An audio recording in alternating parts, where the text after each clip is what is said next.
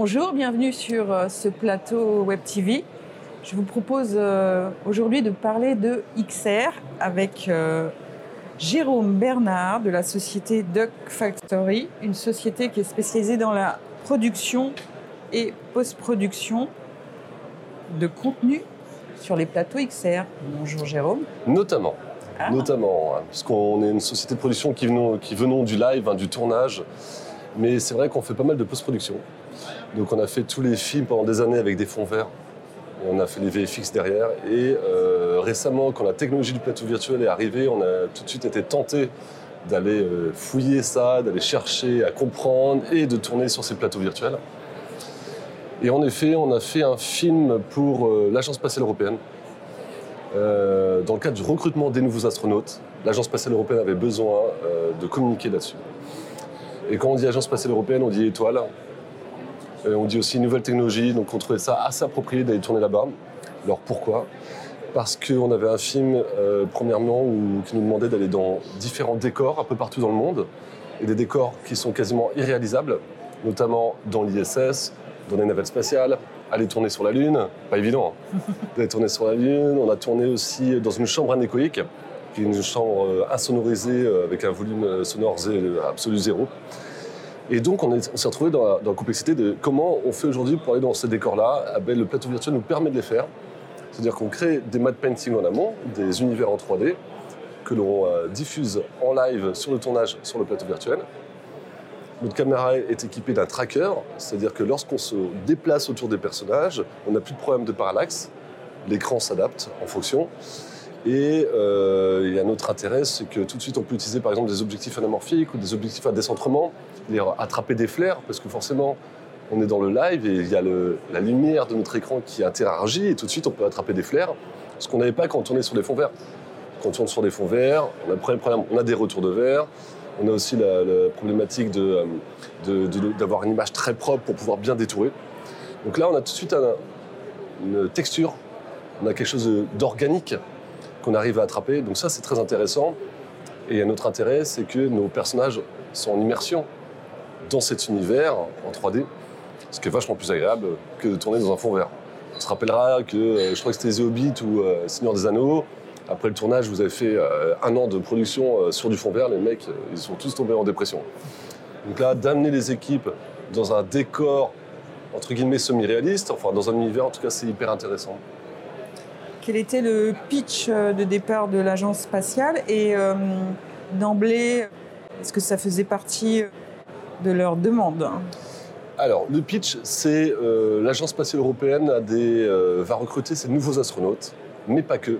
Ils vont aussi recruter euh, des personnes, des scientifiques, ils vont recruter même des gens juridiques. L'Agence spatiale européenne a besoin de recruter plein de nouveaux métiers. L'Agence spatiale européenne est une institution européenne qui communique très peu par vidéo. Ils ont des équipes en interne de vidéo, mais qui ne font pas des objets entre guillemets de communication auprès d'un large public. Et là, c'est ce qui s'est passé. C'est qu'ils ont fait appel à nous parce qu'on avait fait un film en amont qui, était, euh, qui s'appelle Une espèce à part, qui est un film euh, qu'on a, fait- pour Arte, un documentaire, euh, qui parle de l'insignifiance de l'homme au cœur de l'univers. C'est un film full 3D qui, avait, euh, qui a été le deuxième ou troisième documentaire le plus vu d'Arte. Et c'est vrai que ça, ça avait un peu tapé à l'œil de l'Agence spatiale européenne. On a dit, vous avez des compétences que nous, on n'a pas. Donc on a été flattés. Et on a fait une proposition pour leur offrir, pour leur offrir, c'était payant comme film, hein, pour faire un film avec eux, euh, qui était vraiment avec une, une volonté technique, artistique euh, euh, assez forte. Et c'est au moment où la technologie était là. Donc l'Agence spatiale européenne nous a pas demandé de tourner au plateau virtuel. Mais nous, c'était vraiment l'occasion d'explorer cette technologie. Parce qu'encore une fois, on nous demandait des choses quasiment irréalisables et dans le budget imparti, et euh, dans euh, la technicité, et aussi parce que c'était en plein Covid. En plein Covid, aller tourner euh, dans des, euh, un peu partout dans le monde, Kourou, oui, c'est un peu compliqué. Donc, comme on avait par exemple le décor de la Guyane, avec le pas de tir de l'Ariane, ben voilà, ça, déjà, on ne pouvait pas l'avoir. Donc, tout ça, alors que quand on tourne en plateau virtuel, bon, forcément, il y a une maîtrise. Et il y a une. On, on contrôle exactement ce qu'on veut, on contrôle la lumière, on contrôle les équipes, il n'y a pas de problème de météo. Et puis, même, c'est même mieux que ça, c'est qu'on contrôle la météo. En temps réel, sur le plateau virtuel, Si on veut que le soleil dans notre écran soit à gauche, hop, c'est un coup de curseur, on peut le positionner à gauche. Une espèce de truc assez magique où en temps réel, la 3D, on l'a fait bouger. Donc voilà, toutes ces raisons ont fait qu'on a, qu'on a voulu aller au plateau virtuel. Et il y a aussi une raison, c'est que je suis en direct avec le client. Donc voilà, euh, quand l'Agence spatiale européenne a fait appel à nous pour faire ce film, on a aussi écrit un scénario euh, qui était aussi euh, intelligible avec cette technologie. Il est hyper important de considérer le plateau virtuel et le moteur de rendu Unreal Engine, pardon, comme un moyen technique, un outil, mais qui doit être au service de narration. Donc nous, on a vraiment pris, dès le début, on s'est dit comment on peut exploiter aussi le plateau virtuel, et non l'inverse. On s'est pas dit, tiens, super, on va aller au plateau virtuel, parce que le, même, alors que le scénario ne correspond pas. Donc on a écrit en fonction du plateau virtuel. Voilà toutes les raisons pour lesquelles j'ai fait ce film. Alors, euh, vous parlez de, de cet environnement comme un environnement simple qu'on s'approprie en un claquement de doigts. Il y a quand même eu des petits défis à relever. Euh. Ouais, carrément. Alors, Quelles sont les, précautions à prendre quand on. Je pense que la première précaution, c'est, euh, et c'est souvent le cas sur, euh, sur euh, presque tous les boulots, c'est de prendre des, des, gens compétents, des, gens, des personnes qui, qui, ont des qualités associées au projet. il se trouve que comme moi, moi j'ai ma Duck Factory, toute structure de post-production, on a des graphistes en interne, et on est une petite structure, et donc on a écrit le film ensemble. On n'est pas une grosse boîte où il y a un projet qui arrive et puis euh, moi je donne euh, le truc. Non, non. Le projet est arrivé et on l'a mûri ensemble. Et donc le premier intérêt, c'est de mettre des gens qui, dont des créatifs et des graphistes expérimentés. En l'occurrence, euh, Johan Sarbia, pour ne pas le citer, qui est superviseur des effets spéciaux, qui a un talent monstrueux. Donc c'est une compétence absolument nécessaire de créer des matte painting et des décors en 3D qui soient hyper, euh, hyper euh, léché, hyper graphique, avec une bonne direction artistique. Et ça passe par des compétences techniques et des compétences d'expérience. C'est-à-dire qu'on ne peut pas mettre un jeune euh, junior tout de suite sur un décor Unreal. Donc voilà, c'est trois mois. Donc on dit c'est marrant, c'est facile et tout, mais non, c'est quand même trois mois de création de décors 3D.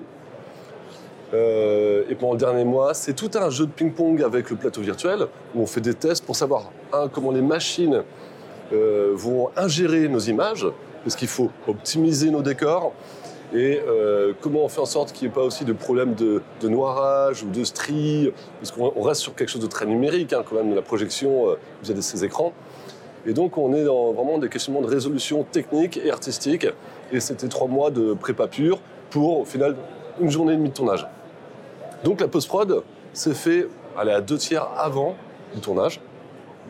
Il n'empêche qu'il y a encore un tiers de post-production derrière, parce que malgré tout, on a envie de retoucher des, petits, euh, des petites choses sur l'image pour que le film soit à la hauteur de nos exigences. C'était un film avec euh, des acteurs. Est-ce qu'au niveau de la direction d'acteurs, ça change quelque chose? Alors complètement, ça c'est. J'aurais presque dû en parler en premier, mais je crois que j'en ai parlé, non? Non, c'est-à-dire que les acteurs sont euh, en immersion dans ce décor. Clairement, ça change tout ça change tout. Les acteurs sont déjà baignés dans un univers et euh, contrairement au fond vert ou au fond bleu, c'est beaucoup plus vivant. Ils se sentent beaucoup plus à l'aise. Même moi, réalisateur, quand je regarde mon, mon moniteur, ben, j'ai pas un fond bleu avec de, trois mecs. J'ai tout de suite mes comédiens dans ma navette spatiale, ce qui est quand même assez fabuleux. Et euh, donc pour l'acting, c'est super, c'est super. Pour les comédiens, c'est très important. Ils sont beaucoup plus en immersion, ils sont beaucoup plus à l'aise et du coup, ils seront force de proposition, et, etc.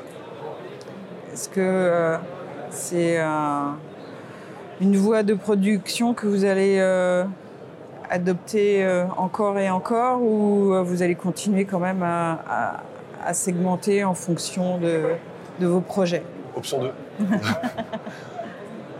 ouais, je l'ai dit tout à l'heure, mais c'est vrai que c'est important d'insister là-dessus. C'est un outil. L'outil doit être au service de la narration. Donc, euh, je crois que j'ai fait qu'un tournage, mon plateau virtuel. Euh, c'était au début de cette année. Je vais, euh, là, j'en prépare un autre là, que je vais tourner mi-décembre. Mais lorsque le scénario et la créativité et les techniques et les budgets sont. et qu'on trouve cet équilibre pour se dire, OK, ça correspond au plateau virtuel, on y va. Personnellement, j'ai envie de retourner au plateau virtuel. Mais j'ai aussi envie de faire des tournages en pleine campagne, Ouais, en équipe vrai, réduite à trois. Avec des vrais humains, des Avec, vrais euh, environnements, des des, vrais décors, décors. qui sentent Voilà. la patine. Tout à fait. Donc j'aime bien à la fois faire des, des grandes productions, où là je, je- là je sors de deux gros films en 3D, les cartes de vœux de Noël de Guerlain et de Printemps qui vont sortir pour Noël. C'est des films full 3D que je fais depuis six mois. Donc c'est six mois où on n'a que de l'ordinateur. Clairement, on a envie d'aller tourner. Euh, donc euh, je suis parti il y a trois semaines tourner euh, sur les crêtes du Vercors avec mon frangin. Voilà, et j'en ai chié. Euh, pardon, c'était pas euh, très confortable. Mais voilà, on aime tous les styles de tournage. Eh bien, Jérôme, euh, je vous souhaite euh, de bons tournages euh, sur les plateaux XR, euh, en plein air, euh, sous l'eau, dans l'air. euh, Est-ce que tu n'as pas envie de tourner à de- l'extérieur du studio Satis et, et puis, on se donne rendez-vous l'année prochaine pour euh, de nouveaux retours d'expérience. Avec grand plaisir. Merci de m'avoir invité. Merci, merci Jérôme. beaucoup.